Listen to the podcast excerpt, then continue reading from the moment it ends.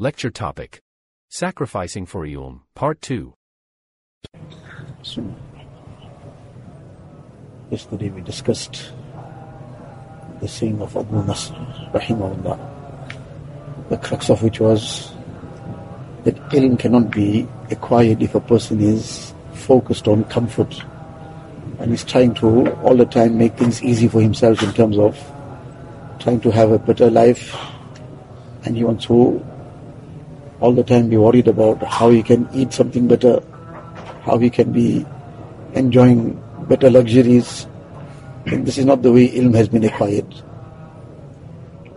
So if you look into the lives of those who have truly understood the value of ilm, and because they understood the value of ilm, what they were prepared to undertake for it, it is mind-boggling of how they dedicated themselves. Qari Siddiq Banwi Sahib Rahmatullah has written incidents in his kitab. One of them is that there was one student studying in Delhi. Now he was living in one room in a masjid. So probably he was given the opportunity to make the imamat or whatever. So it was just that the room that was provided for him. There was no such thing as any salary or anything. He had to make his own arrangements for food. He was studying the whole day, so he had no other arrangements. So they used to give him just but two rotis for the day. But in that time now, there's two rotis for the whole day. And somebody else came around looking for some place to stay as well because he wanted to study. And this was the center of knowledge. But the same system that various ulama would be based in some masjid or the other, and they would conduct the dars. Whoever wanted to come would come, and they would have to make their own arrangements for everything else. So this next newcomer came, and he came to inquire, is there any place, any other masjid that might have a room as well that might be available? So the student says to him that I've been throughout the whole place, all the masajid, I've been already there, and everywhere there's already some student or the other, so there is no place. So then he didn't tell him, since there's no place, you'd rather go back. What he told him is, if you want, you can accompany me here. I get two rotis for the day. You can eat one, and I'll eat one.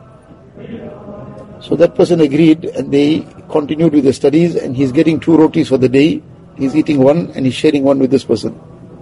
Sometime later, one third person came along, also wanting to study, and he comes and inquires about the same thing. Is there any room you all available, uh, away off anywhere? There's no such place now available. Every place has been taken up. But now since you have also come to learn, if you wish, we are getting these two rotis. You can join us. We'll ask that instead of now cooking the rotis for us, just give us that flour. That amount of flour that is being used to make those two rotis, give us that flour.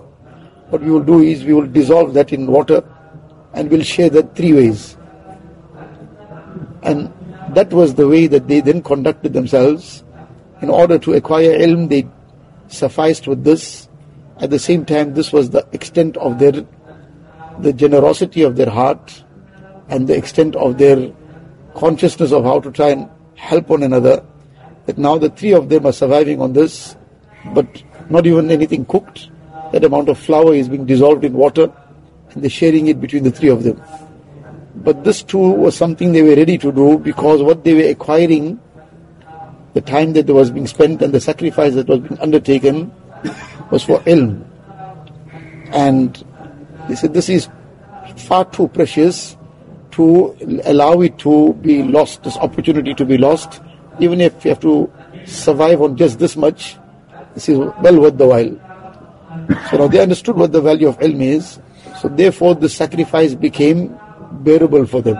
It was obviously a very great sacrifice, but it was something they were happy to undertake.